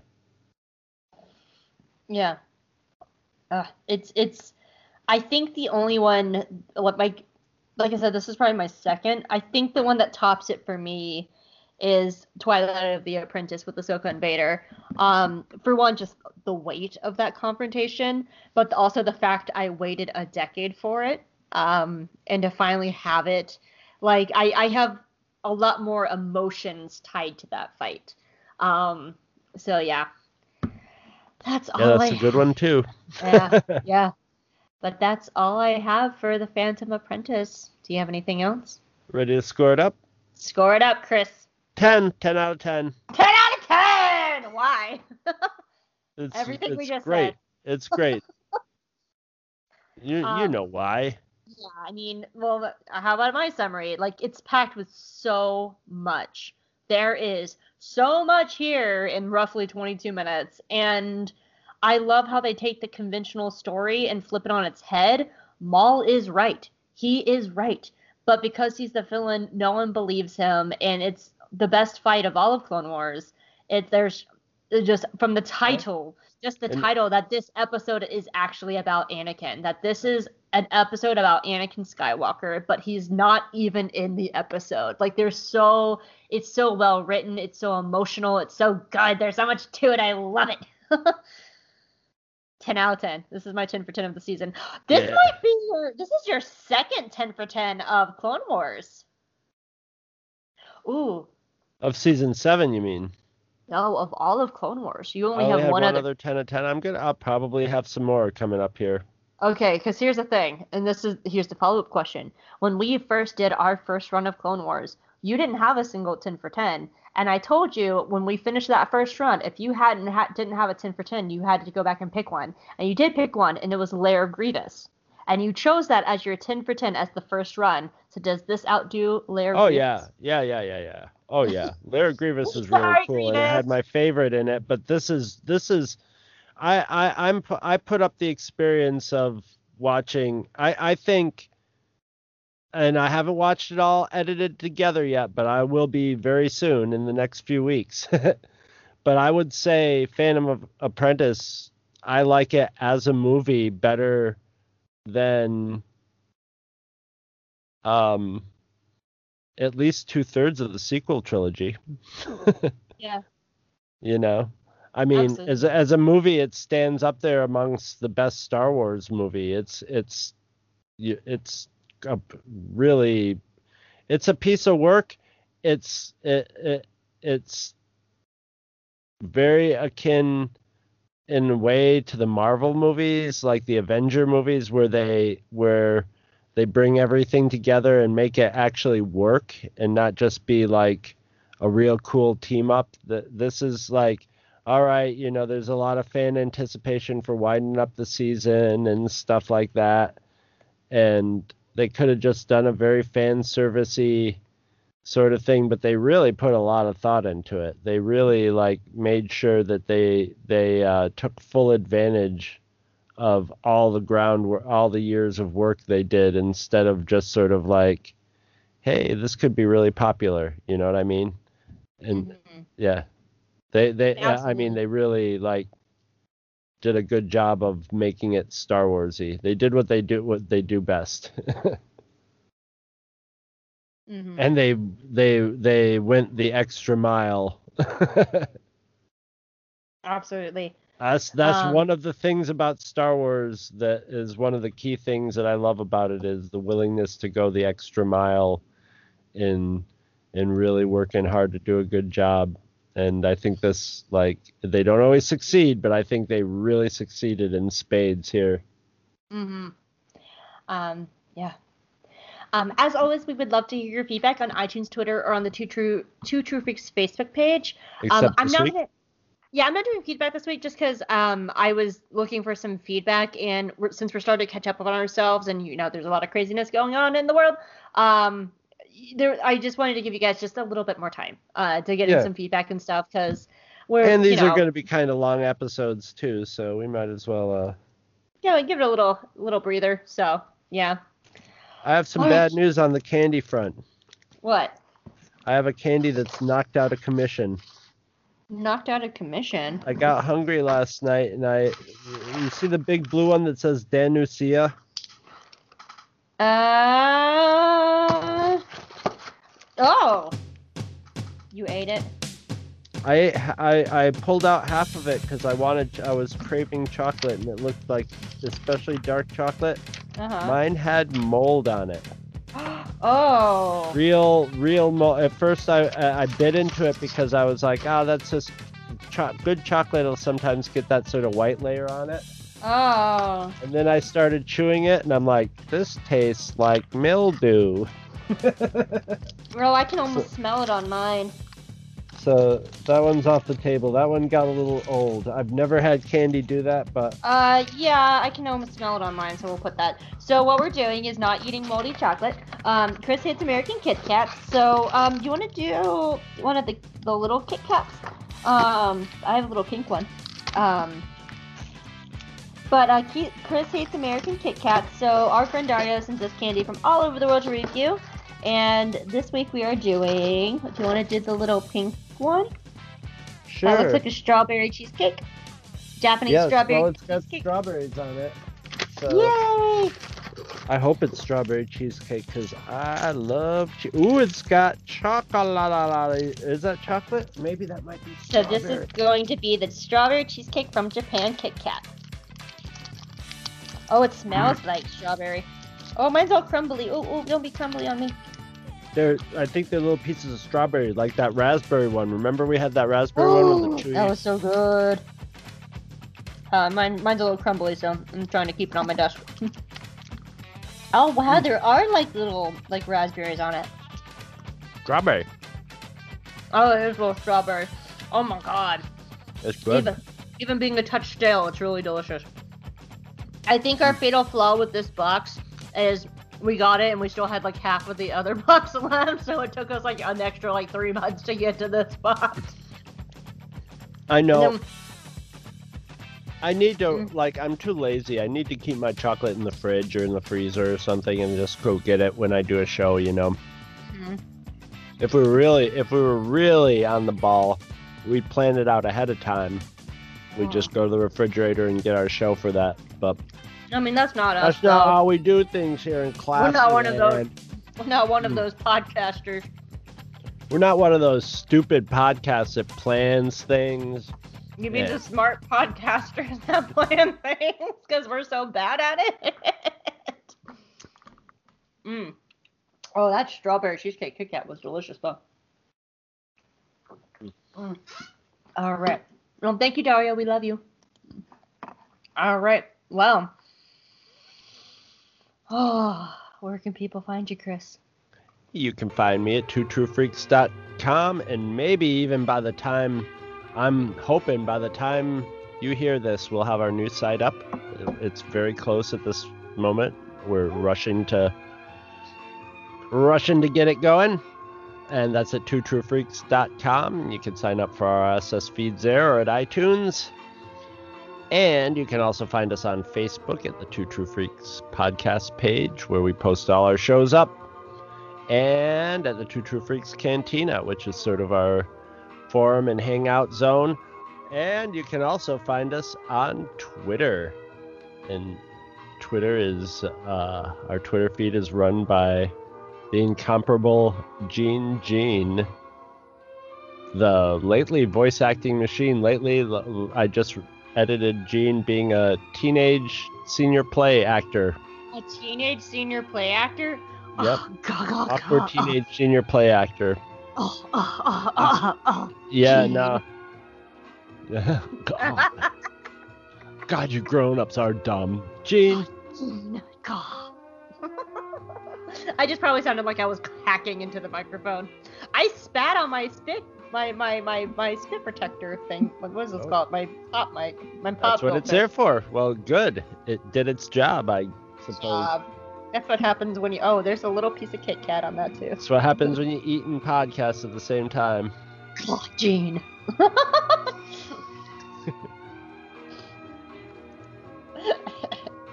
anyway, Du-du-du-du. Gene.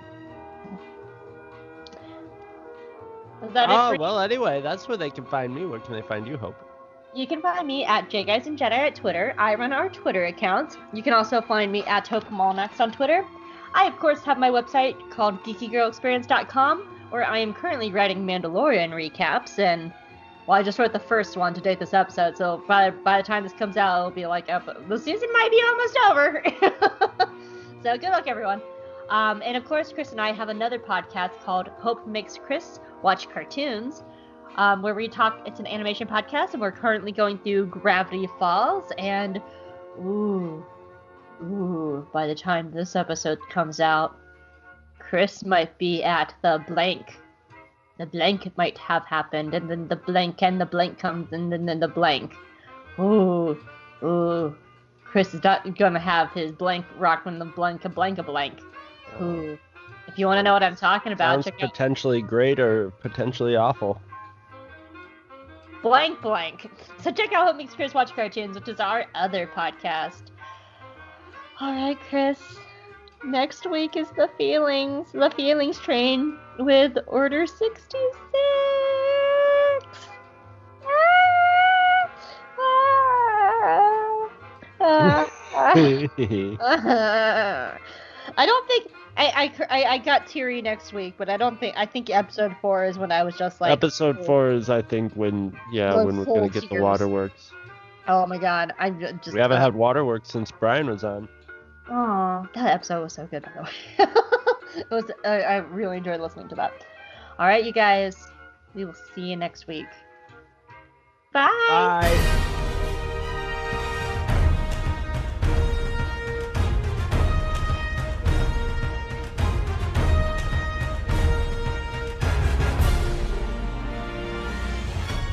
Visit our website at twotruefreaks.com. Two True Freaks is always spelled T W O T R U E F R E A K S. You can email Two True Freaks directly at twotruefreaks at gmail.com. Two True Freaks and all of its excellent affiliates are available on iTunes, and you can choose to subscribe to either the entire network if you wish, or pick whichever individual shows you want to follow. We have so many shows to choose from, there's just bound to be one that appeals to your particular fandom. Just search Two True Freaks with an exclamation mark at the end, space, and the number two. You can find Two True Freaks on Facebook. Just search for Two True Freaks. Dumbass. If you ever leave your house and you actually have friends, why don't you tell them about Two True Freaks? If you've enjoyed our show, please won't you take a moment to rate us on iTunes? That helps others find the show too. Thanks for listening. And join us every Monday for new episodes of Two True Freaks. All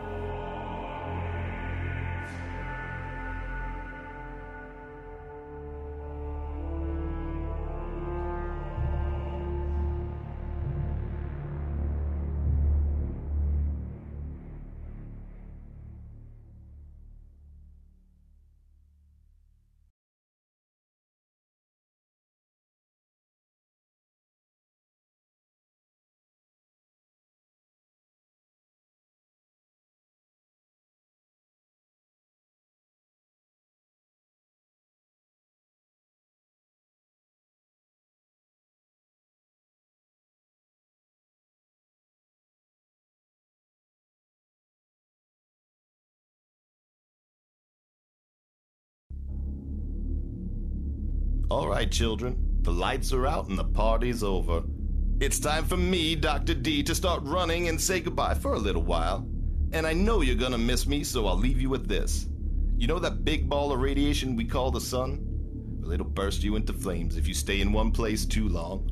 That is if the static don't get you first. So remember, even if you're dusted, you may be gone, but out here in the desert, your shadow lives on without you. This is Dr. Death Defying, signing off.